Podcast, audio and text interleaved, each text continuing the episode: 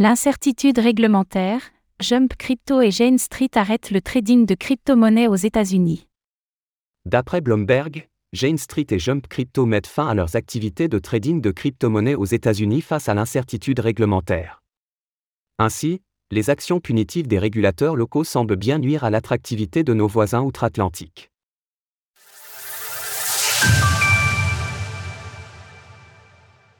Jane Street et Jump Crypto tournent le dos aux États-Unis.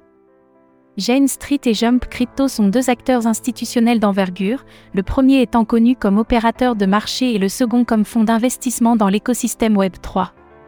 Selon nos confrères de Bloomberg, les deux entreprises arrêtent leurs activités de trading de crypto-monnaies aux États-Unis. La raison invoquée est l'incertitude réglementaire qui y règne. C'est donc une annonce qui fait directement écho au récent sondage de Coinbase, selon lequel les 90% des investisseurs institutionnels seraient plus confiants si le régulateur américain se montrait plus clair. En outre, cela rejoint également l'annonce de la faillite de la branche américaine de Bitrex, qui pointait les mêmes problèmes. Un retrait des États-Unis, mais pas un abandon des crypto-monnaies.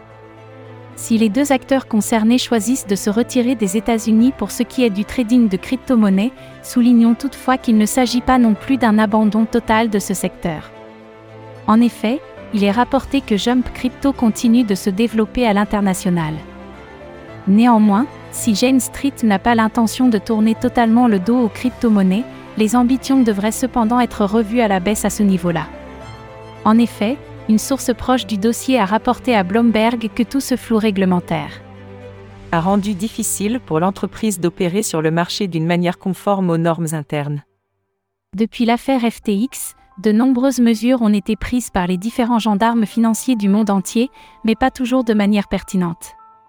Ces derniers mois, la croisade de la Security and Exchange Commission, SEC, a même conduit le Financial Service Committee à interroger Gary Gensler pour qu'il rende des comptes, au motif que ces actions pourraient nuire à la compétitivité des États-Unis. Il semble donc que les conséquences de toutes ces mesures commencent à se faire sentir. Source Bloomberg. Retrouvez toutes les actualités crypto sur le site cryptost.fr.